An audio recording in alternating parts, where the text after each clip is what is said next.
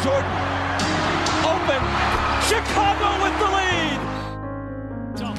For Durant, oh Wade, what a play! Rose trying to get open, fires away, bang! It's over, the Bulls win! James for the win, it's gone! LeBron James at the buzzer! Curry gets it, fakes, fires three-pointer, bang! Καλησπέρα σε όλους, είμαι ο Μάνος. Εγώ είμαι ο Νίκος. Και όπως βλέπετε έχουμε επιστροφές στο Around the League. Έχουμε. Είναι το Around the League νούμερο 97, το οποίο σημαίνει ότι πλησιάζουμε τα 100. Ναι. Το οποίο είναι λίγο ακραίο. Ναι. Δεν ξέρω. Όταν είχαν φτάσει 100 επεισόδια στο podcast, έβγαζε νόημα. Ναι. Ωραία. Αλλά 100 around the league είναι πολλά. Ναι, γιατί σημαίνει ότι έχουν μεσολαβήσει και άλλα πολλά διάφορα που μας φτάνουν κοντά στα 200. 204 με αυτό. 4. Wow. 204. Άρα έχασε το 200. Έχασε το. Κάμω το. Έστω ότι αυτό είναι το 200, λοιπόν. Απλά το γυρίσαμε, λέει. Ό,τι θέλουμε κάνουμε. Το έχουμε ξαναδεί. Αρχικά, καλώς ήρθες. Καλώς σε βρήκα πάλι. Είμαι καλά, είμαι έτοιμος. Εξαστική καλά. Καλά, όλα καλά. Λοιπόν, για την οικογένεια καλά. Και έχουμε σοβαρά θέματα να αναλύσουμε. Προφανώς είμαστε στους τελικούς περιφέρειας. Ξέρεις τι σκέφτηκα τώρα? Ότι υπάρχουν σίγουρα κάποιοι ακροατές που δεν σε ξέρουν. Αυτό ισχύει. Ωραία. Να συστηθώ. Τι να κάνω. Όχι, να πω εγώ ότι ο Νίκος γενικά ασχολείται με το podcast. Είναι εδώ γύρω. Για όποιον δεν το έχει ακούσει, θα το βρει γρήγορα. Εμείς είναι Laker fan. Λοιπόν, και έχουμε σοβαρά θέματα γιατί μεσολάβησε ένα lottery. Μεσολάβησε ένα retirement. Το οποίο όταν τη μέρα που έγινε δεν το κατάλαβα. Αλλά όσο περνάνε οι μέρες, συνειδητοποιώ ότι ο Καρμέλο Άντονι σταμάτησε τον μπάσκετ. Ναι. Και ξέρεις, τα τρελαίνομαι, ρε παιδί μου, δεν το πιστεύω. Ναι. Και φυσικά έχουμε μία σειρά που τρέχει ακόμα και μία σειρά που τελείωσε. Ναι. Λοιπόν. Έχουμε πολλά. Πρέπει να ξεκινήσουμε με Wembanyama. Ωραία. Το οποίο το λέγαμε όλη τη χρονιά. Λέγαμε δύο πράγματα. Πρώτα απ' όλα δεν μπορώ να προφέρω το όνομά του σωστά. Ναι. Πέρασε αυτό. Το έχουμε περάσει αυτό. Και λέγαμε ότι θα πάει στο Σαν Αντώνιο Σπέρς. Ρε φίλε, το είπαμε τόσο πολύ που το σύμπαν το έκανε πραγματικότητα. Ρε, δηλαδή, εγώ το είχα σίγουρο. Είναι απλώς ότι οι διασυνδέσεις με τον Τόνι Σνέλ που δεν μας πιστεύουν ότι ο Τόνι Σνέλ είναι ο πρωταγωνιστής. Δεν πειράζει, άστος εκεί να νομίζουν ότι το μπάσκετ δεν είναι scripted. Δεν θυμάμαι να ξυπνάω. Βλέπω. Wembanyama στο Spurs. Δεν νιώθω ακριβώς. Δεν είμαι σίγουρος πως να νιώσω. Εγώ το βλέπα live εκείνη την ώρα. Γιατί προφανώς δεν είχα ανοίξει να δω το lottery για να δω ποιος θα πάρει το έκτο πικ. Για το πρώτο ανοίγουμε. Και βλέπω, εγώ πλησιάζει στο ένα. Λέω, η Spurs ακόμα εδώ είναι. Και λέει το δύο πάει στις Hornets, άρα το ένα Spurs. Και μου έχω φάσει, οκ, cool. Πλήρως κανένας ενθουσιασμός να πω ότι πω τρομερό. Ήμουνα σίγουρος γι' αυτό. Βέβαια, ο executive των Spurs που... Αυτός δεν τα καθόλου σίγουρος. Αυτός έπεσε το κεφάλι του, ρε. Σου λέει με βγάλει και καντεύει.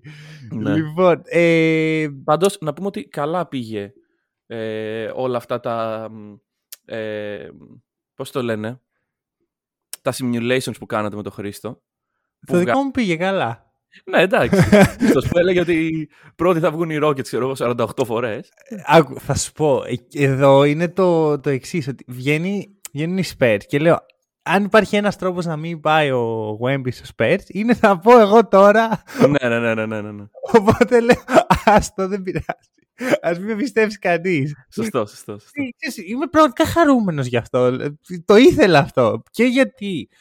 δημιουργεί άλλη μια καλή ομάδα στη Λίγκα, αλλά όχι μια ανισόρροπη ομάδα. Ξέρω, δεν είναι ο Λαμέλο και ο Wemby, δεν είναι οι Magic που έχουν μαζέψει τους Monsters και έχουν και το Wemby. Είναι μια πολύ καλή ομάδα μαζί με αυτόν στο μέλλον. Στο μέλλον.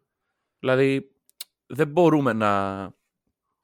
Επειδή εντάξει, το παιδί μπαίνει με τα περισσότερα expectations που έχουμε δει εδώ και πάρα πολύ καιρό. Μπορεί και ever. Ρε φίλε, ολόκληρο NBA καθόταν και έδειχνε γαλλική λίγκα για να βλέπει ο κόσμος τον Wembanyama. Ναι. Δηλαδή, είναι ψηλά ο πύχης. Νομίζω πως θα τα καταφέρει. Δηλαδή μου βγάζει αυτό το... Ξέρεις γιατί, δεν είναι τόσο τα χαρακτηριστικά του που είναι απίστευτα. Mm-hmm. Τον ακούς να μιλάει. Το έχω ξαναπεί νομίζω ότι τον ακούς ένα πιτσιρικά να μιλάει, δηλαδή δείχνει πολλά για το μέλλον. Όπως όταν μιλάει ο Τζαμοράν και όταν είναι ας πούμε ο Κέιτ Κάνιγχαμ μιλάει σαν επαγγελματίας. Mm-hmm. Έτσι βλέπεις το Wemby και είναι από τους πιο όριμους νεαρούς παίχτες που έχουμε δει τα τελευταία αρκετά χρόνια. Εντάξει, έχει μεγαλώσει και σε διαφορετικό culture από ό,τι οι περισσότεροι. Δεν ξέρω πόσο έχει να κάνει με αυτό, γιατί και οι Ευρωπαίοι δεν είναι, παιδιά είναι. Αυτό είναι το θέμα, ότι μιλάμε για παιδιά που γίνονται εκατομμυριούχοι σε ένα βράδυ. Ναι, και εντάξει, δεν είναι πάντα εύκολο να το διαχειρίσεις αυτό και νομίζω το έχουμε ξαναπεί σε πολλές περιπτώσεις ότι δεν είναι κάθε φορά να πούμε «Α, ο τάδε παίκτης έγινε κολόπεδο» ή «Α, αυτό». Είναι αυτό που λες, ότι όταν με το που ενηλικιώνεσαι, ίσως και λίγο πριν ενηλικιωθείς, καλείσαι να διαχειριστείς ότι πλέον κάθε βράδυ με βλέπουν εκατομμύρια άνθρωποι, ο λογαριασμός μου έχει μέσα πολλά εκατομμύρια. Ναι. Και εγώ πρέπει να κάνω και πάνω άνθρωποι στο Twitter που με βρίζουν χωρίς να τους έχω κάνει τίποτα ποτέ. Ναι, ακριβώς. Επειδή μόνο και μόνο έβαλα 30 στην ομάδα τους. Αυτό. Οπότε δεν είναι τόσο απλό και νομίζω ότι ο Wemby δείχνει ότι είναι σε καλή φάση αυτή τη στιγμή. Mm-hmm. Και έτυχε να πάει και στον τέλειο οργανισμό γι' αυτό. Δηλαδή είναι τόσο τέλειο. Είναι τέλειο. Είναι οριακά τέλειο. Θα δούμε. Πιστεύεις ότι μπορεί να είναι αναθυμένο? Ήθελα να δω αν θα το πεις μόνο σου. Φίλε, κοίταξε. Ξέρεις ότι εμένα οι θεωρίες συνωμοσίας δεν μου αρέσουν καθόλου. Δεν τις πιστεύω. Δεν έχεις καμία σχέση με αυτά. Όχι. Σε αυτό το κλίμα λοιπόν, εγώ θα πω ότι εντάξει. Μπορεί να ήταν λίγο πιο ζεστό το μπαλάκι όπως κάνανε κάποτε σε κάτι κληρώσεις. Τι ήτανε, Super League. Ξέρεις τι, και στο Champions League έχει ακούσει. Και στο τσουλού. Ξέρεις τι γίνεται. Πλέον γίνεται με υπολογιστή. Το οποίο σημαίνει ότι... Τα ξέρουμε αυτά. Ναι, καλά, εντάξει, με υπολογιστή. Άμα δεν έχει κάθε ομάδα είναι ένα απεσταλμένο για να διαπιστώσει ότι το σύστημα λειτουργεί δίκαια. Εκτός αν ο απεσταλμένος είναι και αυτός στο κόλπο, οπότε δεν ξέρεις. Σου λέω κάθε ομάδα και οι 14 ομάδες του Λότερ να έχουν από έναν. Βρε παιδί μου. Εντάξει, ας μην επεκταθούμε γιατί δεν θέλουμε να αποκαλύψουμε όλη τη σκευωρία τώρα, να αποκαλύψουμε σιγά σιγά. Ωραία. Αλλά τέλος πάντων οι Spurs έχουν το πρώτο πικ, αυτό που μας νοιάζει. Και λέει δεν επιλέγουν με την Πανιάμα, πάνε. Για σκούτα, αυτό είναι. Αυτό θα είναι το απίστευτο. Εγώ άμα ήμουν ο Adam Silver θα τρόλαρα και λίγο στην αρχή. Θα πω ότι. Μπορεί να έλεγα σκούτ για πρώτο πικ, ενώ θα ήταν. Να πάει στην επίσημη διαδικασία του draft και να πει. Ναι. Σαν Αντώνιο Σπέρσερ. Με το πρώτο πικ. Εντάξει, απλά νομίζω μετά ο Adam Silver θα χάσει το μισό credibility του, οπότε δεν είναι τόσο απλό. Καρμέλο. Εντάξει, δεν. Ξέρεις, είναι όπως το είπες ότι στην αρχή δεν καταλαβαίνεις ακριβώς τι έχει γίνει. Παίζει ρόλο και το ότι δεν τον έχουμε δει στα παρκέ ενεργά τον τελευταίο καιρό. Δηλαδή, αν μου πεις τώρα ότι έβγαλε ανακοίνωση το ποσέρι του LeBron James, που μέχρι χθες τον βλέπαμε να παίζει, θα σου έλεγα τι. Ναι, ισχύει. Μα είναι αυτό ότι έλειπε για ένα εννιάμινο που σταμάτησε την καριέρα του στους Lakers. Ναι. Λες ο Καρμέλο υπάρχει ρε παιδί μου. Υπάρχει ροντότητα. Ανά πάσα στιγμή μπορεί να γυρίσει. Προφανώς δεν μπορούσε. Προφανώς δεν ήταν. Εντάξει, νομίζω το έχει τραβήξει ήδη λίγο περισσότερο από αυτά. 20 χρόνια καριέρα και αυτός μαζί με τον Λεμπρόν. Αυτό και εντάξει, μια τεράστια καριέρα. Θα πω την αλήθεια μου τώρα, εντάξει, ξέρω ότι δεν είναι η κατάλληλη στιγμή να κάνεις trash talk σε ένα παίχτη. Θεωρώ πολύ overrated τον Καρμέλο σαν παίχτη. Okay. Εντάξει, είναι ένας εκπληκτικός σκόρερ. Ακριβώς, αλλά τίποτα άλλο. Και θεωρώ ότι για μεγάλο κομμάτι της καριέρας του είχε και πολύ λάθος mentality. Ισχύει αυτό. Δεν είναι το... Βρε παιδί μου, έγινε star, ήτανε star ο Καρμέλο. Ναι. Δεν ήτανε star. Αλλά πάνω σε αυτό έχτισε το παιχνίδι του και όλο το όνομα. Και ίσως και πάνω στο ότι ήταν και καμιά φορά λίγο πιο διαφορετική η συμπεριφορά του. Ναι, δεν ξέρω. Νομίζω ότι θα μπορούσε να εξελιχθεί σε κάτι καλύτερο. Δηλαδή νομίζω ότι το ταλέντο είναι εκεί. Ναι. Απλώς νομίζω ότι στο μυαλό μας, επειδή είναι πολύ ωραίο να βλέπεις τον Καρμέλο και έπαιξε και στη Νέα Υόρκη και ήταν το underdog με τον Denver και όλο το σύνολο, νομίζω ότι τον έχουμε στο μυαλό μας σαν λίγο καλύτερο από ό,τι ήταν, ενώ σε πολλά σημεία της καριέρας του δεν ήταν τόσο καλός. Και εντάξει, μετά μπαίνουν στο παιχνίδι και τα analytics που ο Καρμέλο όταν ξεκίνησε την καριέρα του δεν υπήρχαν σε τόσο έντονο βαθμό, που σου λένε ότι okay, ο τρόπος που παίζει ο Καρμέλο είναι ο λιγότερο effective. Ναι. Οπότε παίζει και αυτό μες στο μυαλό μου, νομίζω ότι δεν είμαι 100% η δικιά μου άποψη ότι είναι overrated. Νομίζω ότι παίζουν και οι αριθμοί, παίζει και το ότι δεν κέρδισε ποτέ το μεγάλο βραβείο. Ναι. Είναι όλα αυτά μέσα, αλλά το respect είναι άλλο πράγμα τελείως. Σίγουρα, και κοίταξε και από την άλλη. Ρε παιδί μου, από τη στιγμή που κάποιος μπαίνει στο Hall of Fame, δεν έχεις και πολλά να πεις, με την έννοια, εντάξει, είμαστε και εμείς που δεν το κάνουμε αυτό, αλλά δεν θα κάτσει ποτέ κανένας να πει, α, κάτσε να βάλω τον Καρμέλο στους top ever και να κάνω argue γιατί είναι στο top 10 και όχι στο top 20. Πήγε στο Hall of Fame, έκανε αυτά που έκανε, θα βλέπουμε highlights, θα λέμε στα παιδιά μας, πω τι παιχταρά είχαμε. Σωστό. Και θα μείνουμε έτσι, ξέρω εγώ, με αυτή την εικόνα από τον Καρμέλο. Δεν... Μ' αρέσει ο τρόπος που το προσεγγίζεις, γιατί ξέρεις, είναι πιο απλό από ότι ξεκίνησε αυτή η συζήτηση. Ναι, ο καθένας το βλέπει όπως θέλει βέβαια. Ωραία, ωραία. Λοιπόν, πάμε λίγο στο τωρινό μπάσκετ. Θα ξεκινήσουμε από Ανατολή. Δεν ξέρω γιατί, απλώς έγραψε πρώτα σημειώσεις μου το Celtics Heat. Ή θες να ξεκινήσουμε από Δύση βασικά? Το καλοσκέφτηκα. Δεν ξέρω ρε φίλε. Πάμε Δύση και πρέπει να το πάρουμε λίγο από πιο νωρίς. Να μου δώσεις όλο το feeling σου. Ωραία. Όσο οι Lakers είναι στα playoff, Memphis Grizzlies, Golden State, Denver. Για πες. Λοιπόν, κοίταξε, καταρχάς να σου πω ότι για μένα, πώς θα το θέσω, ότι κάνω επεισόδιο μετά από καιρό και δεν υπάρχουν οι Lakers στα playoff, το οποίο είναι κάτι normal για το πώς πήγε η σεζόν. Αυτό που δεν είναι normal εδώ και ένα μήνα υπήρχαν στα playoff. Ξεκινάνε λοιπόν οι Lakers με τους Grizzlies και νομίζω ότι για μένα είναι η πρώτη φορά που έβλεπα 7ο seed να είναι τόσο ακλόνητο φαβορί, ειδικά μετά από όταν είδαμε το πρώτο παιχνίδι.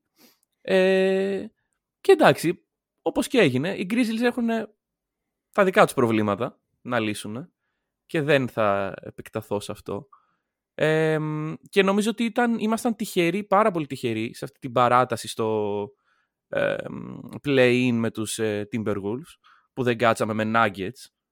Γιατί άμα είχαμε πάει πρώτο γύρο Nuggets, εντάξει, τελείωνε νωρίς η σεμνή τελετή. Και μετά μπαίνουμε τους Warriors, όπου εκεί... Εγώ δεν μας θεωρούσα φαβορί. Και νομίζω και λίγο σκόλου. Ταπεινό σε βλέπω. Πολύ ταπεινό προς το παρόν. Εντάξει, ναι. Αλλά μετά. Παίρνουμε το πρώτο μάτς. Παίρνουμε το πλεονέκτημα. Και λέω, βρελές. Κοίταξε, οι Lakers έκαναν και στους δύο γύρους αυτό που έπρεπε. Πήρανε το πρώτο μάτς για να πάρουν το πλεονέκτημα και μετά προστατέψαν την έδρα τους. Και στα δύο μάτς. Το οποίο είναι το ιδανικό να κάνεις άμα έρχεσαι με μειονέκτημα. Ναι, είναι ακριβώς ό,τι χρειάζεται μια ομάδα που έχει μειονέκτημα έδρα σε όλα τα playoff. Ναι, με τα παστήρια ένα και μετά άντε να τσοκάρεις. Δεν θα αναφέρω ονόματα. Εντάξει, το roster ήταν καλό εν τέλει. Ναι. Ήταν στο μυαλό σου κάποια στιγμή contender, δηλαδή είπες ότι okay, μπορούμε να το πάρουμε. Ρε φίλε, ήθελα να μην το έχω στο μυαλό μου για να μην απογοητευτώ. Ξέρεις, ρε φίλε, μπαίναμε σαν 7ο seed. Εγώ προσωπικά μπαίνα χωρίς expectations από αυτή την ομάδα. Ναι, να απολαύσουμε το άθλημα και τη διαδρομή. Ναι. Αλλά όταν είσαι, βρε παιδί μου, και περνάς τους Warriors, πας με τους Nuggets. Εντάξει, Nuggets ήταν μια πάρα πολύ καλή ομάδα. Δεν τίθεται θέμα γι' αυτό. Δηλαδή, και εγώ διαφωνώ και με αυτό που είχε πει ο Χρήστος, ότι έχουν αλλάξει λίγα πράγματα από το Bubble κτλ. Τέλος πάντων, τώρα έχουμε εδώ πέρα τους haters μέσα στο σπίτι μας. Ναι, εντάξει. Εν τέλει, όταν ήμασταν με τους Nuggets, δεν το πίστευα ότι ήμασταν contenders. Ήμασταν στο μυαλό μου όταν περάσαμε τους Warriors. Οκ. Okay. Με λίγα λόγια, πέρασε τους Warriors, λες, οπα, κάτι υπάρχει εδώ. Ναι, και μετά ήρθε η πραγματικότητα, ας πούμε, και ξεχτύπησε. Ναι, μετά, Οκ. Okay. Ψύχρεμη. Έλεγχα, περίμενα να έρθει εδώ με το μαχαίρι στα δόντια να μου πεις ότι τι τους κάναμε και... Ρε, ξέρεις τι. Κοίτα, καταρχάς να πω τι τους κάναμε και τα λοιπά, ενώ η ομάδα έχει αποκλειστεί με σκούπα. Δηλαδή μετά πούνε τι είναι αυτός ο τύπος εδώ. Τώρα νιώθω ότι είναι λίγο waste που δεν έγινε podcast μαζί σου εκεί πριν το παιχνίδι με τους Nuggets. Θα ήθελα πολύ να δω εκείνη τη φάση σου. Εκείνη τη φάση θα σου έλεγα. Εντάξει, δεν θα σου έλεγα είμαστε πρωταθλητές κόσμου. Θα σου έλεγα ότι... Εντάξει, μαλάκα η ομάδα πάει σοβαρά καλά. Σοβαρά καλά. Εντάξει, θεωρώ ότι πήγε σοβαρά καλά. Πήγε, δηλαδή... Εντάξει, τους Grizzlies το νομίζω ότι όλοι ξέραμε τι δεν πρόκειται να γίνει. Ναι. Δεν είναι κάτι καινούργιο. Δηλαδή είναι αυτό που συζητάμε όλη τη χρονιά σε μια σειρά, ότι οι Grizzlies δεν. Ναι, εντάξει. Με τους Warriors είναι αυτό που έλεγα, ότι οι Lakers κέρδισαν στα ίσα. Ναι. Δεν είναι ότι το κλέψανε. Δεν ήταν οι κλεφτοκοτάδες Lakers. Ήταν ότι το υλικό που έχουμε σαν ομάδα είναι καλύτερο από το υλικό που έχεις σαν ομάδα. Και θα το βάλουμε στη σειρά. Θα βάλετε κι εσείς ό,τι έχετε στη σειρά και θα σας κερδίσουμε. Ήταν αυτή η φάση. Ναι. Απλώς οι Nuggets αυτή τη στιγμή είναι άλλου είδους τέρας για οποιαδήποτε ομάδα στη Δύση. Και θα τολμήσω να πω και οποιαδήποτε ομάδα γενικά. Δηλαδή, είναι τόσο καλή. Είναι πάρα πολύ καλή. Δηλαδή, βλέπω πάρα πολύ highlights του Τζαμάλ Μάρεϊ ήδη. Δηλαδή, γίνονται και μετά κάθομαι και τα βλέπω. Γιατί είναι πραγματικά πολύ απολαυστικός. Και συνειδητοποιώ πόσο... Νομίζω ότι ο Μάρεϊ είναι η έννοια του effective bowler. Ξέρεις, γιατί υπάρχει αυτή η έννοια του παίχτη που... Είναι shot creator, φτιάχνει το δικό του shoot, έχει μάθει να παίζει one-on-one pick-up παιχνίδια και μετά πάει στο κολέγιο και μετά μπαίνει στο NBA, το οποίο κάποτε ήταν το τέλειο. Αυτή τη στιγμή δεν είμαι σίγουρος ότι κερδίζει.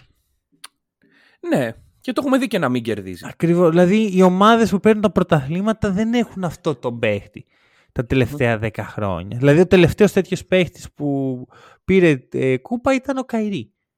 Ναι. Και όπως την πήρε. Και πριν από αυτό δεν θυμάμαι. Δηλαδή άλλα πράγματα θες από τον Γκάτσου στην πραγματικότητα. Αλλά ο Μάρεϊ έχει τον τρόπο να το κάνει αυτό να δουλεύει καλά για την ομάδα του μέσα σε ένα σύστημα, μέσα σε ένα πλαίσιο και τον βάζεις δίπλα σε μια από τις καλύτερες μπασκετικές μηχανές που θα δούμε ποτέ. Και δεν είναι καν ο βασικός οργανωτής της ομάδας. Έχει φύγει αυτό το βάρος από πάνω του με το Jokic. Και εντάξει, βλέπουμε κάτι, τους βλέπουμε να έχουν δέσει πάρα πολύ καλά. Το οποίο είναι προϊόν χρόνου. Δηλαδή, εντάξει, η regular είναι και άλλο μπάσκετ. Αλλά βλέπουμε ότι αυτό που είδαμε στο bubble από τον Τζαμάλ δεν ήταν η εξαίρεση στον κανόνα του πώς παίζει ο Μάρη, πόσο effective μπορεί να είναι σε τέτοιου είδους παιχνίδια. Και νομίζω το επιβεβαιώνει ξανά και ξανά. Δηλαδή, τους Lakers, εντάξει, σταμάτα βρε παιδί μου πια. Σταμάτα. Φτάνει. Τίποτα, είναι αυτό. Μία τρομερή εμφάνιση του Τζαμάλ για κάθε φορά που οι Lakers έχουν αποκλείσει τους Nuggets από τους τελικούς περιφέρειες. Δηλαδή, όλη η εκδίκηση, ρε. Όλο το ποτήρι.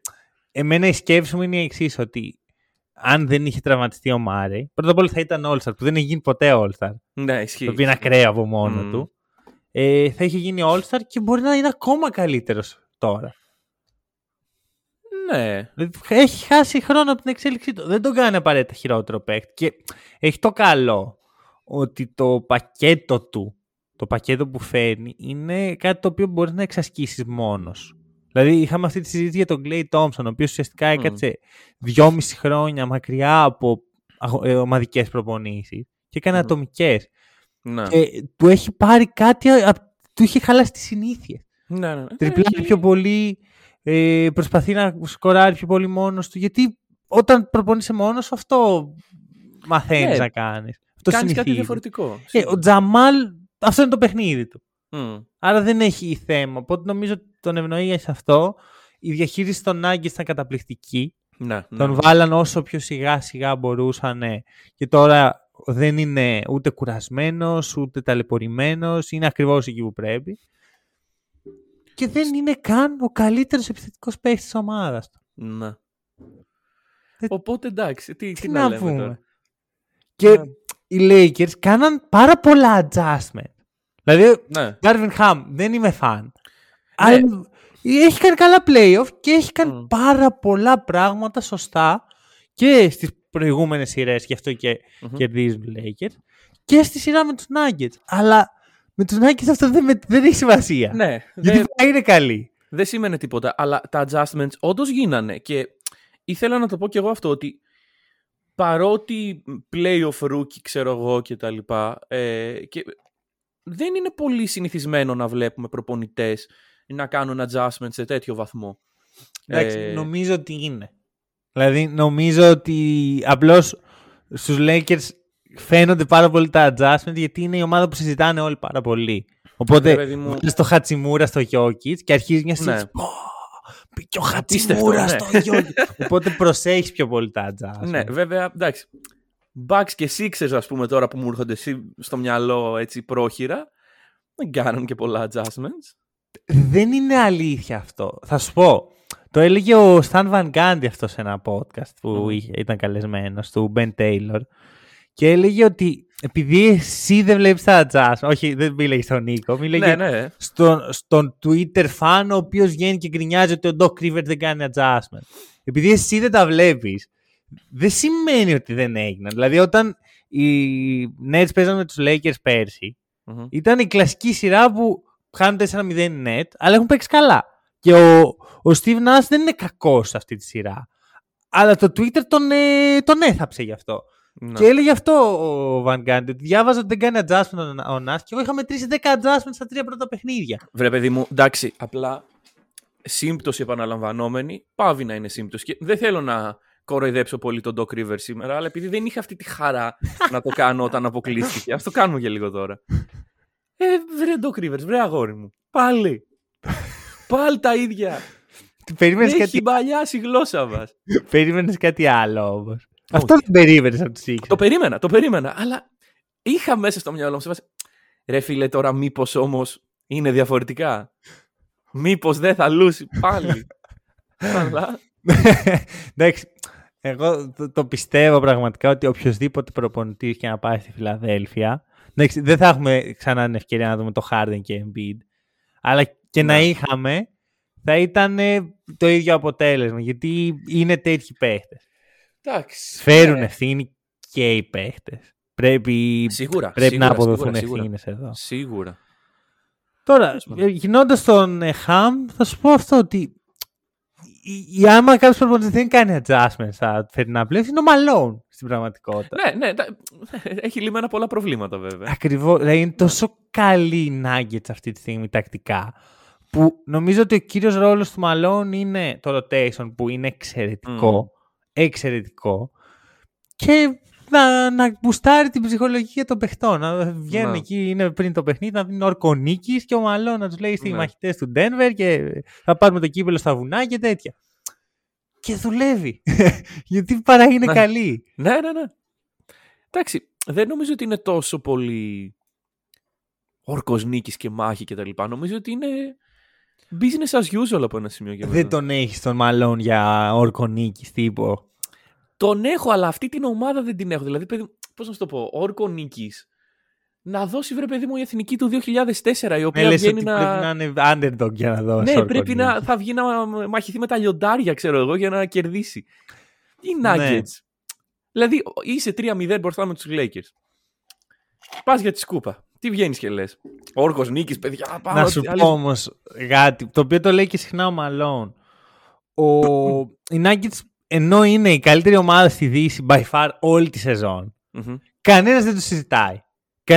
Δηλαδή, πέρα από κάτι πικραμένους, κάτι χακερό στην Ελλάδα και κάτι τέτοια, οι περισσότεροι λένε ότι οι Warriors, οι Suns, οι Lakers, οι Clippers, όχι οι Nuggets. Δεν είναι πολύ εμπορικό από ό,τι φαίνεται. Υπήρχε όλη τη χρονιά αυτό, έτσι. Ναι. Ότι... Ενώ οι Nuggets ήταν πρώτοι. Μόνιμα. Ναι, και ποιο ήταν το κύριο επιχείρημα, ότι εντάξει, καλή στη regular, αλλά τα playoff είναι αλλιώς. Guess what? Οι Nuggets είναι καλύτεροι στα playoff. Ναι. Είναι καλύτεροι αμυντικά. Ο Τζαμάλ είναι δύο φορές ο παίκτης που ήταν στη regular. Mm-hmm. Ο Μάικλ Πόρτερ Τζούνιορ έχει κάνει step up. Mm. Ο Τζεφ Γκριν έχει κάνει step up. Και να σου πω και κάτι. Αυτό το επιχείρημα στο μυαλό μου δεν στέκει, γιατί η μόνη φορά που είδαμε τους Nuggets ολόκληρους στα playoff ήταν στο bubble, όπου ρε φίλε, εντάξει, αντικειμενικά ένα shoot του AD μακριά ήμασταν από το να είχαμε άλλες εξελίξεις.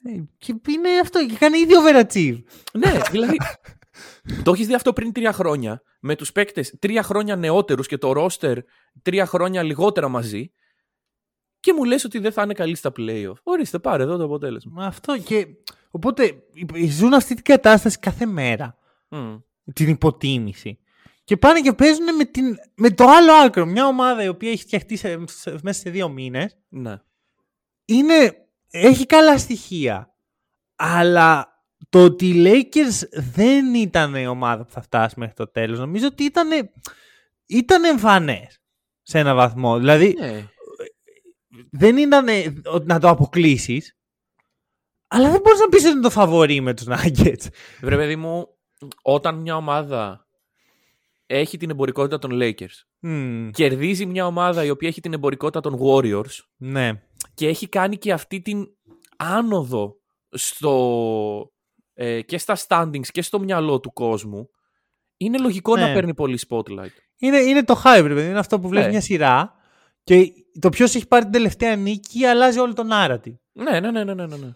Οπότε πιστεύω ότι μέσα σε αυτό το πλαίσιο υπήρξε μια φάση μέσα στους Nuggets που λένε τι είναι αυτά, πάμε τους... Δηλαδή, νομίζω ότι αυτό ήταν το mentality και φαίνεται στις δηλώσεις του Malone μετά από κάθε παιχνίδι.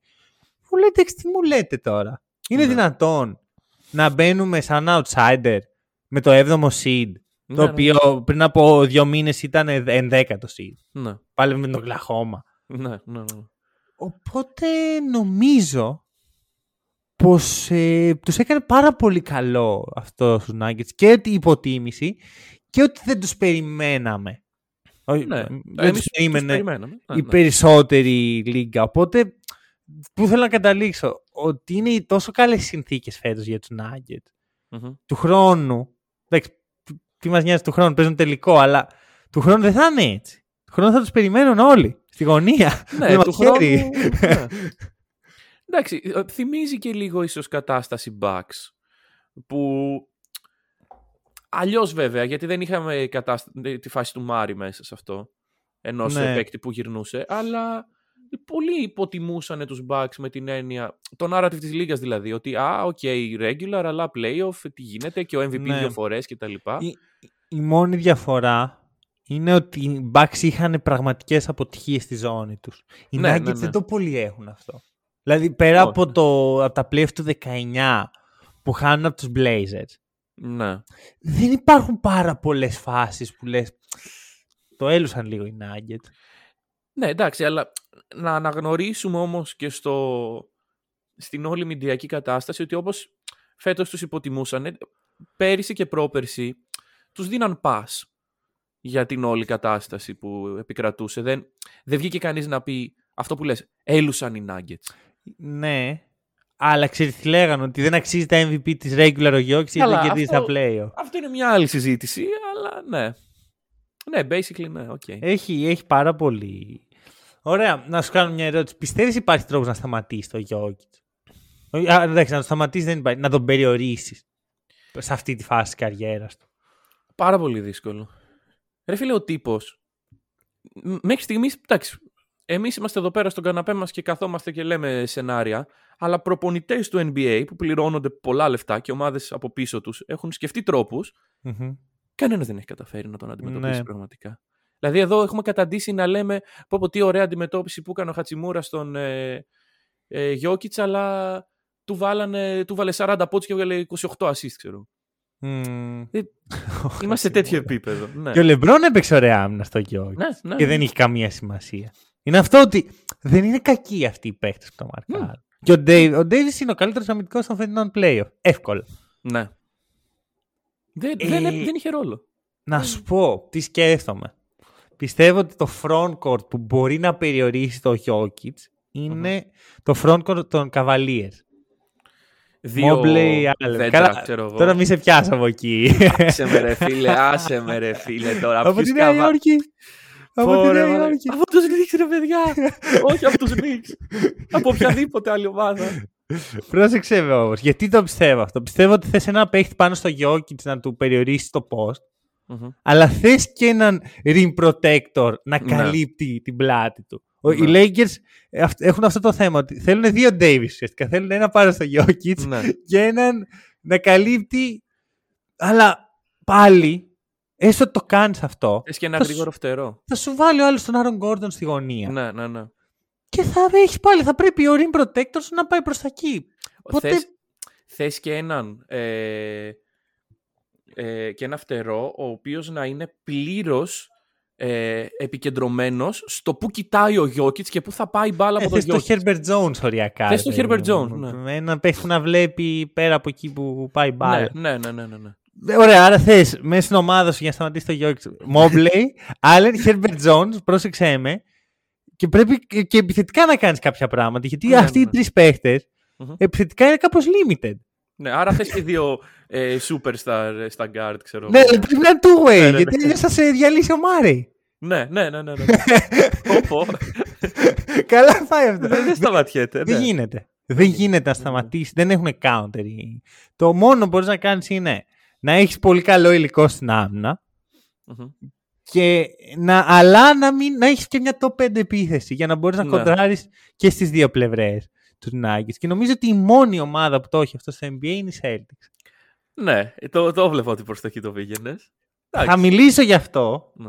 Ναι. Να μιλήσουμε και δύο τελευταία πράγματα για τους Lakers να πούμε μόνο που θέλω. Το πρώτο είναι ότι ο LeBron δεν πρόκειται να σταματήσει το μπάσκετ. Όχι, όχι.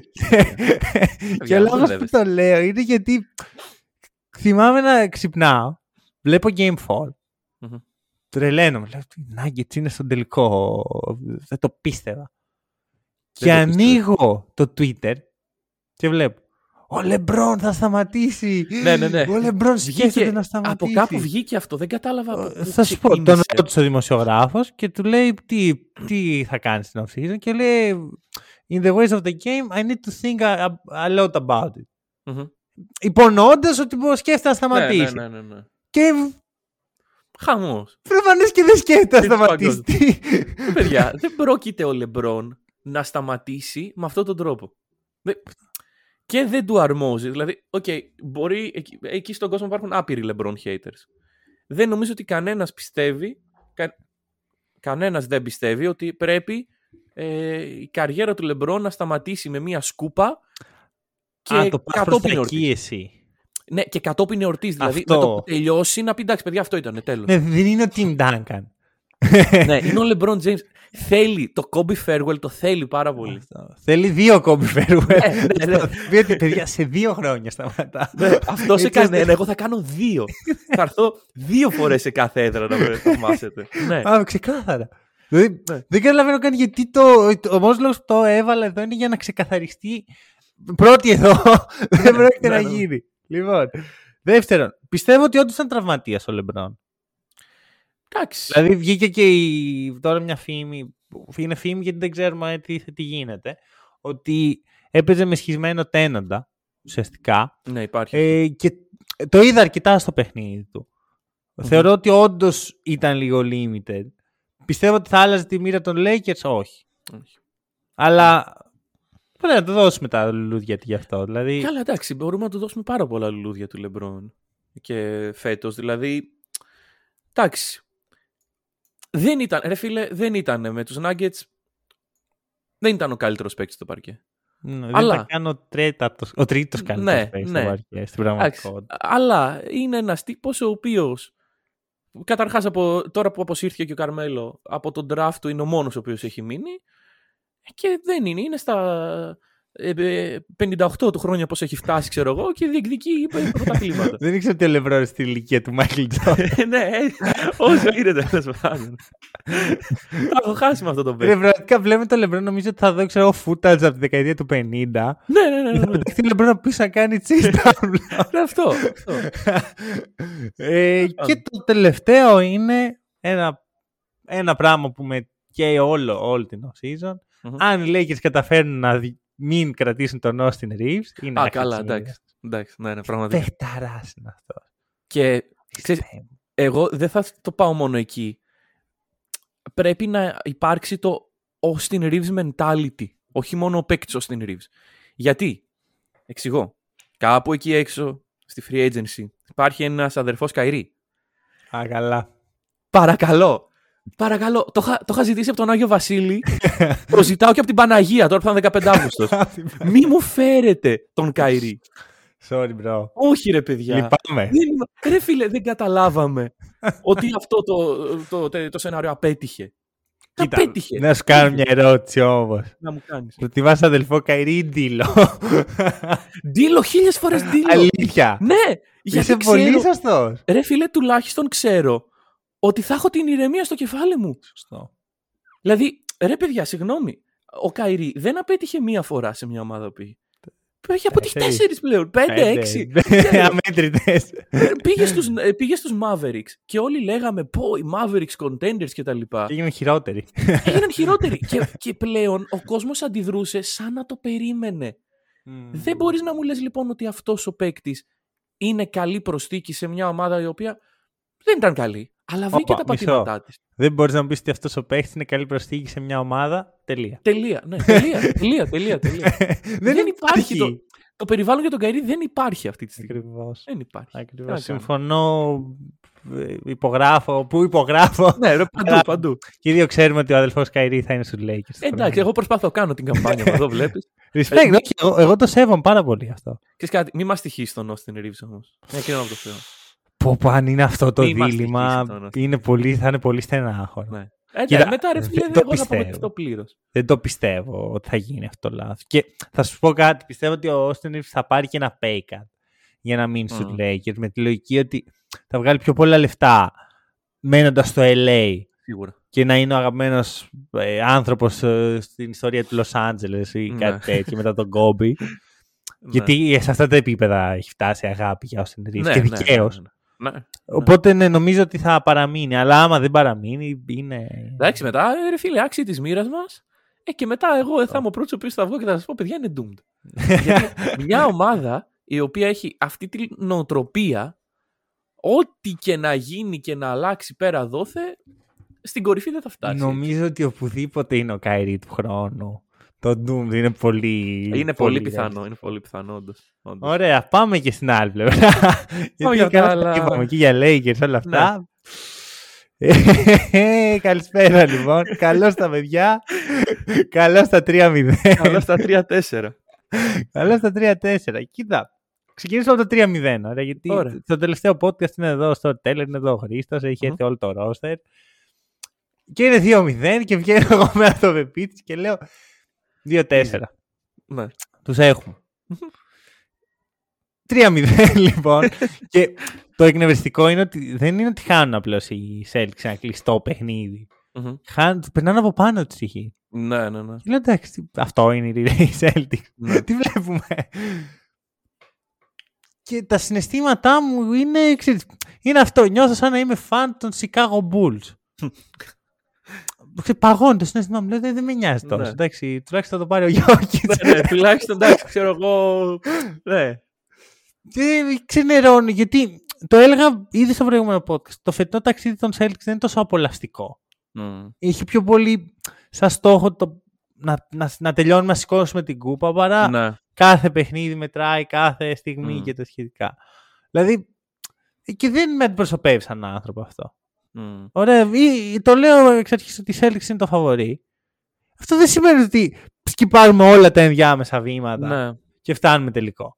Ρε φίλε, νομίζω ότι έχουν μπει με λάθος mentality. Δηλαδή, και αυτό το οποίο είπε ο Μάτσουλα εμένα δεν μ' άρεσε καθόλου. Γιατί του λένε, ξέρω εγώ, Τι φάση ρε Μάτσουλα, θα φύγετε έτσι απλά? Και λέει εντάξει, η σεζόν είναι 9 μήνες και είχαμε μια κακή εβδομάδα. Δεν το βλέπω έτσι ακριβώς. Ναι, όχι, δεν είναι. Δηλαδή υπάρχουν και οι Sixers. Εντάξει, τον Μάτσουλα τον βλέπω πολύ ζορισμένο, να σου πω την αλήθεια. Και εντάξει. Τον καταλαβαίνω, εσύ. Τον καταλαβαίνω. Τον έχει πέσει στη λίμνη με τους Χαρχαρίες. Ήτανε βοηθός. Το σχέδιο νομίζω ότι για τον ίδιο ήταν να βγει πρώτος σε βάθος χρόνου σε κάποια ομάδα, όχι απαραίτητα στο Celtic. Και ξαφνικά είναι Σεπτέμβρη, πρώτος προπονητής στο φαβορί για τον τίτλο. Ακριβώς. Χωρίς το επιτελείο που έχουν οι περισσότεροι προπονητές. Δεν το βλέπουμε και συχνά.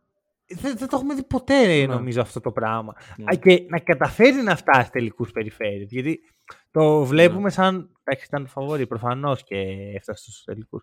Αλλά δεν είναι τόσο απλό. Και το βλέπουμε τώρα ότι δεν είναι τόσο απλό. Γιατί βλέπουμε μια ομάδα σαφώς κατώτερη να ζορίζεται. Ναι. Εντάξει. Να ζορίζει τους Celtics. Ναι, κοίταξε. Το ότι μπήκαν σαν φαβορί. Το roster είναι εκεί, ωραία. Και αυτό που λες, OK, απλά υπάρχει και ο αντίλογος ότι ναι, αλλά ο Μάτσουλα ήταν κομμάτι του συστήματος που είχε φέρει τους Celtics εκεί που ήταν πέρυσι. Ναι. Δεν έπεσε από τον ουρανό.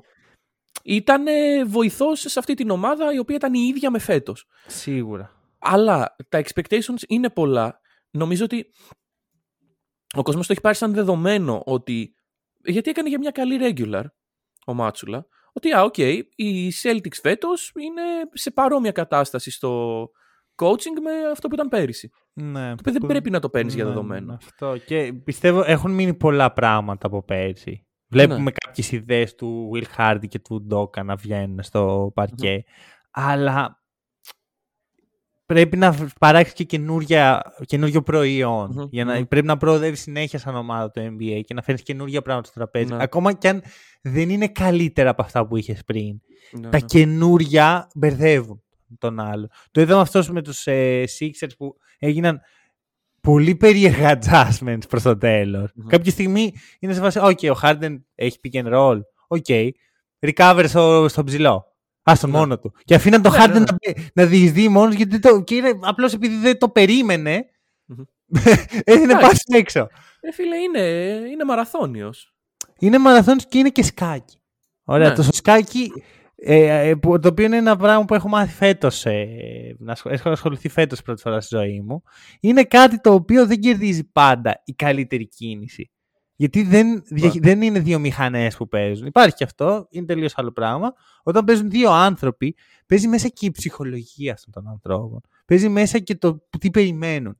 Ναι, και σίγουρα και όχι μόνο η κίνηση που κάνω τώρα, αλλά και το γενικότερο σχέδιο. Ακριβώς. Που έχω και ο αντίπαλος. Να πούμε ότι και οι Celtics. Γιατί, είναι ανώτεροι από τους Heat. Εγώ δεν πιστεύω ότι οι Heat είναι καλύτερη ομάδα. Αλλά παίζει και ο αντίπαλος πάντα. Δηλαδή, ο Butler. Αυτά που έχει κάνει στα φετινά playoff δεν είναι αμεληταία.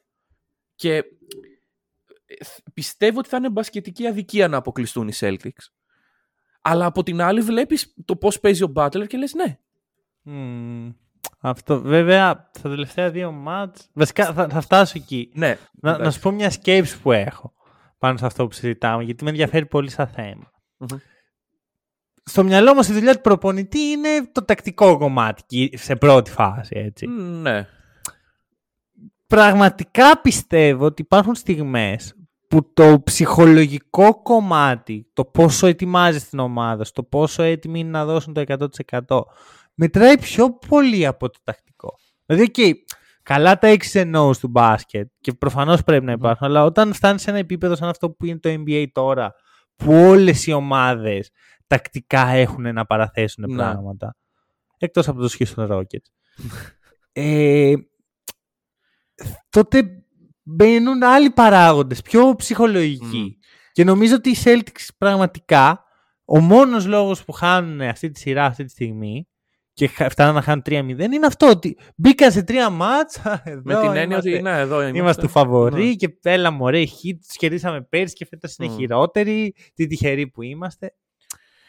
Δεν πάει έτσι όμως. Ναι, και αυτό που λες πολύ παραπάνω, τα ψυχολογικά adjustments που πρέπει να γίνουν όταν μια ομάδα είναι 3-0 μπροστά ή 3-0 πίσω, αντίστοιχα. Ναι, δηλαδή, καλά, εκεί μετά πρέπει να κάνεις γιάμα-γιάμα για να... Στο 3-0 όταν χάνεις... Δεν έχω κοουτσάρει ποτέ, αλλά κατά τη γνώμη μου όταν είσαι μια ομάδα η οποία είσαι δουλεμένη εδώ και 9 μήνες και χάνεις 3-0, το 10% του χρόνου θα είναι σε φάση «Παιδιά, τι πρέπει να βγούμε να κάνουμε, ξέρω τι συστήματα να παίξουμε» και το 90% «Παιδιά, πρέπει να αντιδράσουμε, να βγάλουμε μια αντίδραση και ψυχολογικό boost για την όλη κατάσταση». Αυτό, ορκονίκης και τέτοια. Ναι, εκεί ορκονίκης. Celtics. Βγήκε ένα ρεπορτάζ ότι ένας από τους βοηθούς του Μάτσουλα, ο Ματ Ρέινολτς, ο οποίος παίζει πέρσι να ήταν στο video coordinator της ομάδας. Τους μάζεψε μετά το Game 3 και έβγαλε ένα λόγο στα αποδυτήρια. Δεν έχω καταφέρει να βρω ακριβώς τι είπε. Και τους έψησε, ρε παιδί μου, ότι μπορούμε, πιστέψτε το και ελάτε στο Game 4 να το πάρουμε, όχι να αποκλειστούμε. Ναι. Και φτάνουμε στο... Πες. Όχι, και ήταν και δύσκολη όλη η φάση, γιατί για να φτάσουμε στο 3-0 έχουν προηγηθεί και 2 breaks στην έδρα των Celtics.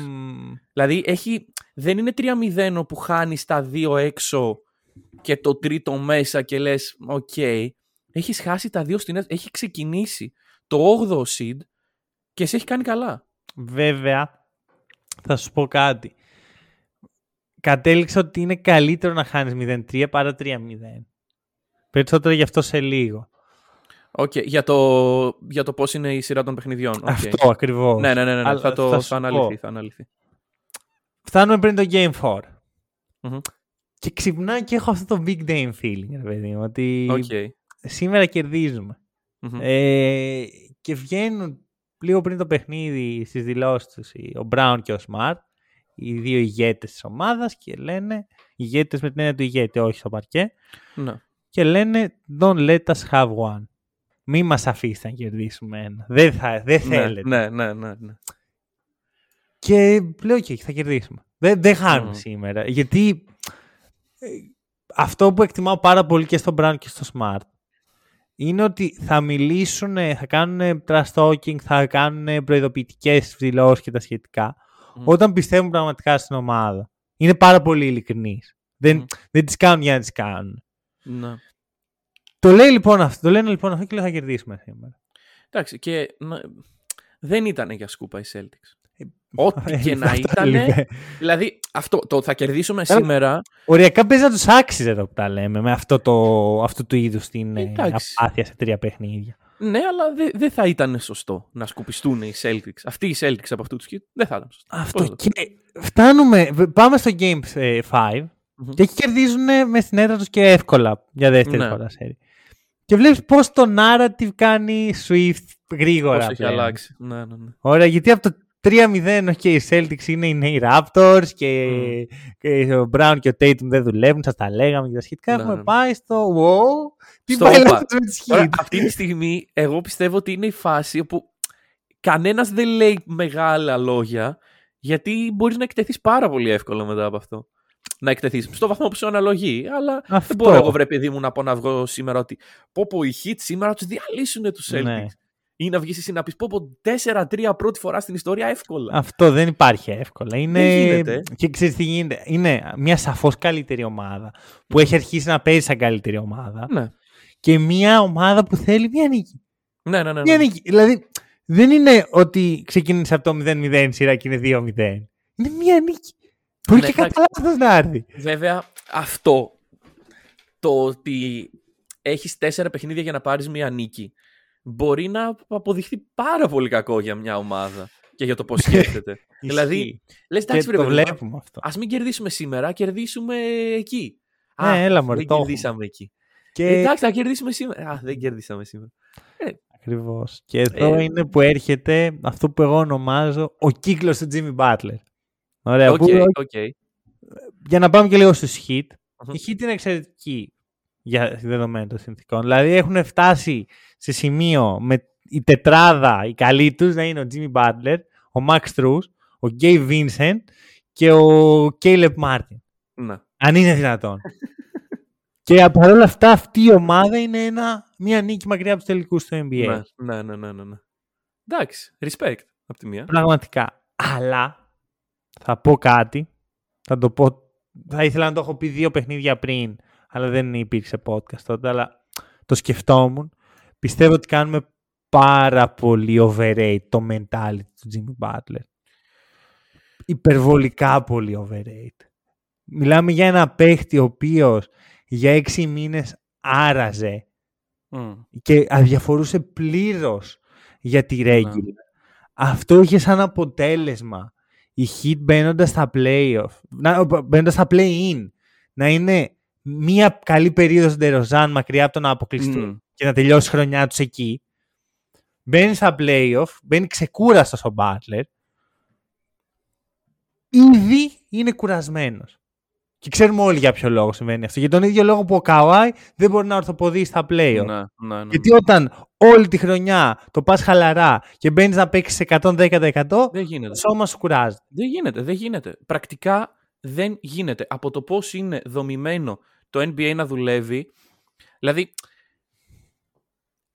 το σύστημα των 82 παιχνιδιών δεν είναι καλό. Αλλά δεν μπορείς να το χακάρεις τόσο εύκολα. Ακριβώς. Δηλαδή δεν μπορείς να πεις ότι ξέρεις τι, εγώ θα κάτσω. Δεν με νοιάζει ότι είναι 82 τα παιχνίδια. Ας είναι 60, ας είναι 50 για μένα. Και όχι μόνο, τα 50 χαλαρά. Και όταν μπω θα είμαι και χαλαρά. Δεν γίνεται ρε φίλε. Γιατί υπάρχουν άλλοι οι οποίοι το έχουν κάνει πολύ καλύτερα από σένα τη διαχείρισή τους και θα τους βρεις μπροστά σου. Γιατί για να... Οι Χίτ αυτή τη στιγμή θέλουν να πάρουν το πρωτάθλημα. Ωραία. Έχουν κάνει βήματα για να δικαιούνται να λένε ότι εγώ θέλω να πάρω το πρωτάθλημα. Έχουν αποκλείσει τους Bucks. Ναι. Και έχουν προβάδισμα ενάντια στους Celtics. Όταν θες να γίνεις ο καλύτερος όλων, πρέπει να έχεις και το καλύτερο conditioning, την καλύτερη παρουσία μέσα στο γήπεδο. Βλέπουμε τους Nuggets, ας πούμε. Αυτό που πάμε πριν για τον Τζαμάλ, τον πόσο ωραία τον ενσωματώσαν μέσα στην ομάδα. Ο Τζαμάλ δεν ήταν μέσα στη χρονιά να κάθεται, να μην κάνει τίποτα. Ακριβώς. Πάλευε σκληρά. Ναι. Και γι' αυτό τώρα. Ακριβώς. Και με σωστή διαχείριση είναι αυτό που λέμε. Θεωρώ πως η βασικά, θεωρώ ότι ο Butler έχει πάρα πολύ ωραίο mentality άμα τον θες μέσα στην ομάδα σου να σου δώσει boost αν είσαι underdog. Αλλά δεν είναι, πώς να σου το πω, δεν είναι ο σωστός ηγέτης με τον τρόπο που φέρνει. Γιατί έχει ένα mentality ότι πάμε συνέχεια, είμαστε underdogs, είμαστε... Κάποια στιγμή όμως κερδίζεις 3-0. Και εκεί πρέπει να φερθείς σαν η ομάδα που κερδίζει 3-0. Και έρχεται ο κύκλος του Butler. Μπαίνουμε πριν το παιχνίδι, σοβαρό ύφος, καπελάκι με το σήμα της εταιρείας καφέ που έχουμε, Μούρι Λεμπρόν, να τους διαλύσουμε και τέτοια. Μπαίνει στο γήπεδο, παίζει, κάνει underperform, γιατί εδώ και 2 παιχνίδια ο Butler κάνει underperform. Αλλά αυτό είναι σίγουρο. Ωραία, και η άμυνα των Celtics έχει βρει τα κουμπιά τους σιγά σιγά. Φτάνουμε στον τελευταίο περίοδο να παρακολουθούμε το παιχνίδι στο garbage time από τον πάγκο και να γελάμε με τον Gabe Vincent. Χαχαχα, τι αστείο. Αυτό έχει γίνει 2 φορές. 2 φορές το ίδιο ακριβώς πράγμα. Και μετά δήλωση, εντάξει, δεν μας πειράζει, θα κερδίσουμε το επόμενο και το ξέρουμε. Ναι. Εντάξει, δεν είναι... Είναι αυτό που λες, ότι όταν έχεις το mentality του underdog, κάποια στιγμή δεν είσαι. Και πρέπει να το διαχειριστείς. Δεν το έχει κάνει. Δηλαδή, η διαχείριση των hit, η ψυχολογική και το mental στο πώς ήταν στο 0-0 στα ίσα είναι πολύ καλύτερη από το πώς ήταν, από το πώς είναι τώρα και πώς ήταν στο 3-0. Βέβαια, για να προλάβω κάποιους, αυτό δεν σημαίνει ότι όταν θα πάει 3-3, αν πάει 3-3, αν πάει 3-3, ότι θα βγουν πάλι και θα λένε πω είμαστε τα underdogs, δεν θα γίνουμε αυτοί που θα τους κερδίσουν πρώτη φορά κτλ. Και θα βγουν να κερδίσουν. Για μένα, τα 2 επόμενα παιχνίδια είναι coin flip. Ναι. Γιατί... Όχι μπασκετικά. Πλέον έχουν φύγει από τον μπασκετικό. Ακριβώς. Από το πώς έχει δημιουργηθεί η κατάσταση αυτή τη στιγμή μέσα στο γήπεδο. Είναι coin flip, ρε φίλε. Ναι. Όχι, έχεις απόλυτο δίκιο. Δεν είναι να προβλέψεις. Δεν υπάρχει πρόβλεψη. Αλλά εγώ αυτό που σκέφτομαι είναι το εξής, ότι ό,τι και να γίνει από εδώ και μπρος κάποιος από τους δύο θα ακούσει πολλά περισσότερα πόσο θα του αξίζουν, πολλά περισσότερα παράπονα και πολύ περισσότερη γκρίνια. Δηλαδή, από τη μία οι Celtics, αν αποκλειστούν, έχουν αποκλειστεί από το 8ο seed, ενώ είναι καλύτερη ομάδα, έχουν τσοκάρει τα πρώτα παιχνίδια κιόλας που είναι σπάνιο. Απ' την άλλη, η Heat είναι μια ομάδα που υποτίθεται ότι δεν θα ήταν καν εδώ τώρα και φτάσαν στο σημείο να κερδίζουν 3-0. Δεν παίρνει κάτι από αυτούς να χάσουν 4-4 παιχνίδια από μια πολύ καλύτερη ομάδα. Ξέρεις γιατί τι... αν κερδίσουν δύο ακόμα παιχνίδια Celtics, είναι αποδεδειγμένα πολύ καλύτερη ομάδα. Καλά, αυτό είναι σίγουρο. Απλά θα σου πω, είναι θέμα ότι ήταν πολύ έντονο όλο αυτό. Ό,τι και να γίνει στα επόμενα δύο παιχνίδια, η όλη σειρά ήταν και η πορεία των ομάδων μέχρι στιγμής ήταν πολύ έντονη. Αυτά που τα πράγματα που περιέγραψες είναι δύο πράγματα τα οποία κάνουν τον κόσμο να μιλάει για σένα. Ναι, και αυτό που έκαναν οι Heat και αυτό που κάνουν οι Celtics. Αλλά όταν έχεις κάτι έντονο, όταν θα τελειώσει αυτό το έντονο, θα έχεις και έντονη αντίδραση. Είναι σίγουρο.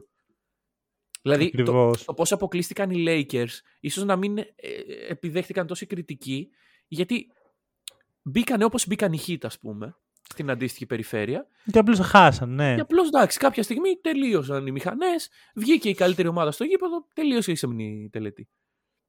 Ναι. Και παίζει και το μπιφ εδώ, έτσι. Ξέρεις, είναι αυτό ότι παίζει οι δύο ομάδες αυτές βρίσκονται συνέχεια. Κάποια στιγμή το σιένες τον άλλον. Ναι, δεν θέλω να σε διαλύσω, δεν θέλω απλά να σε κερδίσω. Ναι. Θεωρώ πως οι Celtics τα τελευταία δύο παιχνίδια έχουν παίξει σύμφωνα με το potential τους. Mm-hmm. Ωραία. Βλέπουμε. Εντάξει, μπαίνουν πιο πολύ τα σουτ, το οποίο σίγουρα βοηθάει. Αλλά σε όλους τους υπόλοιπους τομείς που είναι πιο πολύ στο χέρι τους, είναι φανταστική, περισσότερη ενέργεια, καλύτερα rotation. Ρε, στα πρώτα παιχνίδια κάνουν αυτό το switch το άμεσο, που κάνεις αμέσο switch ό,τι και να γίνει, που το κάναν πάρα πολύ οι Houston Rockets. Και το συχαίνομαι. Mm. Το συχαίνομαι, γιατί μου δείχνει ότι δεν έχεις όρεξη να παίξεις άμυνα. Θες απλά να τελειώσει η άμυνα. Ο εύκολος τρόπος να αποφύγεις την επαφή και το τρέξιμο και το τέτοιο. Αυτό, έλεος. No. Όχι, όποια ομάδα το κάνει αυτό δεν θα πάρει ποτέ πρωτάθλημα. Mm. Ωραία, πρέπει να παλεύεις στα screens, πρέπει να παλεύεις για τα rotation, δεν πρέπει να δίνεις εύκολα πλέον εκτίματα, γιατί στο NBA θα σε τιμωρήσουν, ειδικά στους τελικούς περιφέρειες. No. Και ειδικά όταν έχεις απέναντί σου ένα τύπο που με το Θεό τον ίδιο να παίξει αντίπαλο, θα θεωρεί ότι είναι το φαβορί. No. Γιατί στο μυαλό του Butler είναι πάντα το φαβορί. Mm. Είναι το underdog φαβορί. Ναι. Τώρα κοίταξε, έχουμε ένα παιχνίδι στο Μαϊάμι. Εντάξει, προβλέψεις δεν μπορούμε να κάνουμε. Καλά τα είπαμε ότι είναι conflict και τα λοιπά, αλλά δεν μπορούμε να μην κάνουμε προβλέψεις. Οπότε πρέπει να πούμε λίγο πώς το βλέπουμε. Δεν νομίζω ότι θα χάσουμε. Ρε, κοίτα, θα σου πω. Αρχικά σκεφτόμουν το εξής. Δεν έχει γίνει ποτέ. Είναι οι ομάδες που χάνουν 3-0 έχουν ρεκόρ 0-150. Δηλαδή αυτό σημαίνει ότι 150 σειρές στην ιστορία του NBA έχουν πάει 3-0 και όλες έχουν τελειώσει. Κάποιες έχουν πάει 3-1. 4-1 μάλλον. Mm-hmm. Κάποιες τελείωσαν στο 4-0. Κάποιες πήγαν στο 4-2. Το είδαμε αυτό πέρσι. Mm-hmm. Το Rondo Raptors με τους 76ers. Κάποιες έχουν πάει στο 3-3. Πολύ λίγες νομίζω. Πρέπει να είναι μόνο τρεις. Τρεις. Η πρώτη είναι σε τελικούς NBA το 1951. Η Rochester Royal με τους New York Knicks. Που ήταν ο LeBron James εκεί και έκανε τάπ. Ακριβώς, και έκανε chase down block και κερδίζουν οι Royals. Και η τελευταία είναι το 2003, 20 χρόνια πριν, και είναι η σειρά Dallas Mavericks Portland Trail Blazers. Που ξεκινάνε οι Mavericks 3-0, πάει 3-3, εκεί ο μικρός storyteller πανηγυρίζει, λέει ωραία, θα γράψει ένα κείμενο για αυτό όταν μεγαλώσω. Και τελικά θα γράφω. Αυτό, και τελικά οι Dallas Mavericks τους countdown. Πιστεύω ότι είναι τέτοιες οι συνθήκες που δεν είναι τυχαίο που όλοι συζητάμε γι' αυτό, ότι είναι πιθανό. Γιατί πέρσι όταν οι Raptors κάνουν το 3-2 δεν λέμε «Α, τώρα θα γίνει». Ο μόνος λόγος που το λέγαμε είναι επειδή ήταν ο Doc Rivers προπονητής και λέγαμε ότι αν είναι κάποιος πρέπει να είναι αυτός. Ακριβώς. Ότι ήταν πολύ ποιητικό να σπάσει αυτό το πράγμα με τον Doc Rivers. Αλλά εδώ είναι η σκέψη που είχα. Ποια είναι η πρώτη ομάδα στην ιστορία της Ευρωλίγκας που έκανε το 2-0-3-2? Η Real Madrid. Ναι, αλλά ποια έχασε? Η Partizan. Ακριβώς. Μια ομάδα πολύ underdog, πολύ μεγάλο underdog, που μπήκε με έτσι, ευθεία στη σειρά, το έχουμε, και απλώς με έναν εξαιρετικό προπονητή, που στο τέλος απλώς έγινε unmatched από μια καλύτερη ομάδα. Εντάξει, βέβαια, μεσολάβησαν και κάποια πράγματα για τα οποία. Παρ' όλα αυτά, το πόνιμο ξέρεις ποιο είναι. Δεν είναι τυχαίο που ο μεγαλύτερος προπονητής στην ιστορία του ευρωπαϊκού μπάσκετ είναι ο μοναδικός που έχει χάσει αυτή η τέτοια σειρά. Γιατί έτσι γίνεται αυτό. Είσαι κατώτερη ομάδα ποιοτικά. Με κάποιο τρόπο καταφέρνεις να είσαι μπροστά και απλώς δεν μπορείς άλλο. Και με διπλό break στην έδρα. Είναι πολύ παρόμοιο αυτό. Και διπλό break στην έδρα. Ακριβώς. Yeah. Είναι πολύ παρόμοιο. Γιατί αυτό είναι. Η Hit, ό,τι και να γίνει, είναι μια εξαιρετική ομάδα. Yeah. Και για να φτάσει στο σημείο να κερδίσει μια τόσο καλύτερη ομάδα 3-0, πρέπει να είσαι μια εξαιρετική ομάδα. Ναι. Οπότε είναι αυτό. Είναι αυτό που λέγαμε πριν με το πρόγραμμα των αγώνων. Ότι ξεκινάς 0-2. Φτάνεις στο 0-3, αλλά οι άλλοι έχουν να κλείσουν τη σειρά στην έδρα τους. Το Game 5 στην έδρα τους βοήθησε πάρα πολύ. Και ουσιαστικά το μεγάλο και δύσκολο παιχνίδι είναι ένα, είναι το Game 6. Ναι. Αλλιώς θα ήταν 2. Ναι, έχοντας στο μυαλό σου ότι δεν παίρνεις 4 σερί νίκες. Γιατί είσαι στην έδρα σου. Δηλαδή, έχεις την ευκαιρία να το κλείσεις το τέταρτο, αλλά δεν το κάνεις. Και εκεί είναι το λάθος. Είναι αυτό που λέει και ο Smart, ότι μη μας το δώσετε. Ναι. Τους το δώσανε. Και τώρα πλέξανε. Τώρα χωρέσουν. Αυτό. Νομίζω ότι δεν ξέρω αν θα γίνει. Είναι πάρα πολύ δύσκολο. Και είναι και πολύ καλή ομάδα η Heat για να τους υποτιμήσω έτσι. Αλλά οι συνθήκες είναι εκεί και αν πρέπει να προβλέψω σήμερα που με έβαλες σε θέση να προβλέψω, δεν θα σχηματίσω στη χειρότερη από τις δύο ομάδες. Να.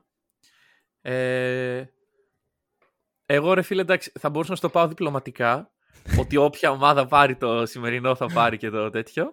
Δεν ισχύει απαραίτητα αυτό στο μυαλό μου. Ρε φίλε, 3-3 και στη Βοστόνη πίσω. Γιατί οι Celtics το έχουν. Να σου πω, εκεί είναι όμως που οι Celtics θα πούν το έχουμε.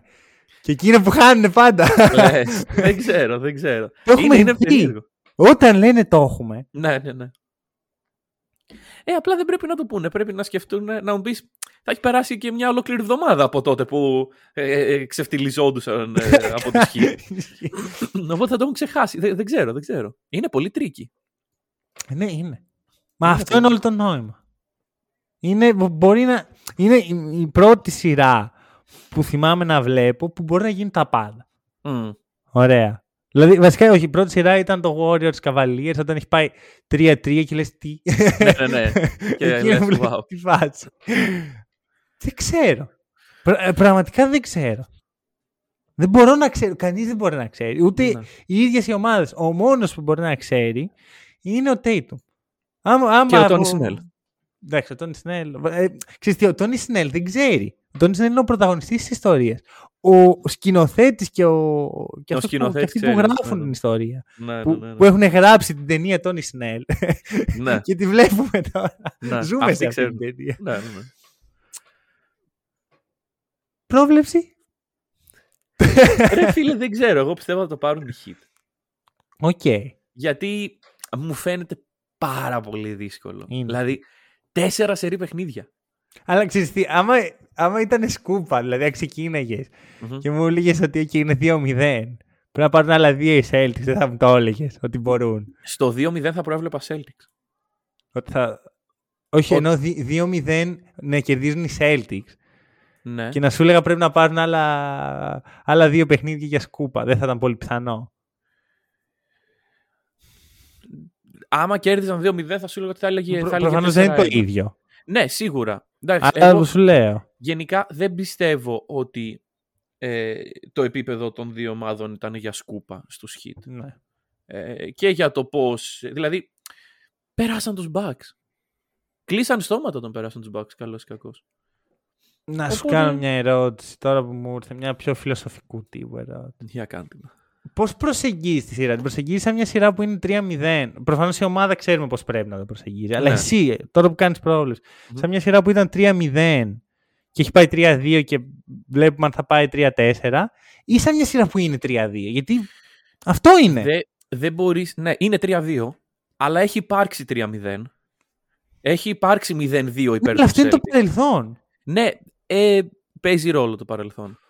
Δηλαδή. Δεν νομίζω, αυτό που λένε ρε φίλε το κλισέ, μου τη σπάει και λίγο. Είναι 0-0. Ρε φίλε δεν είναι 0-0. 0-0 δεν είναι, είναι 3-2 όμως. Ναι, ναι, έχουν γίνει πράγματα. Ισχύει, αλλά στο παρκέ αυτά τα πράγματα δεν παίζουν. Ναι, στο μυαλό των παίκτων μπορεί να παίζουν. Δηλαδή...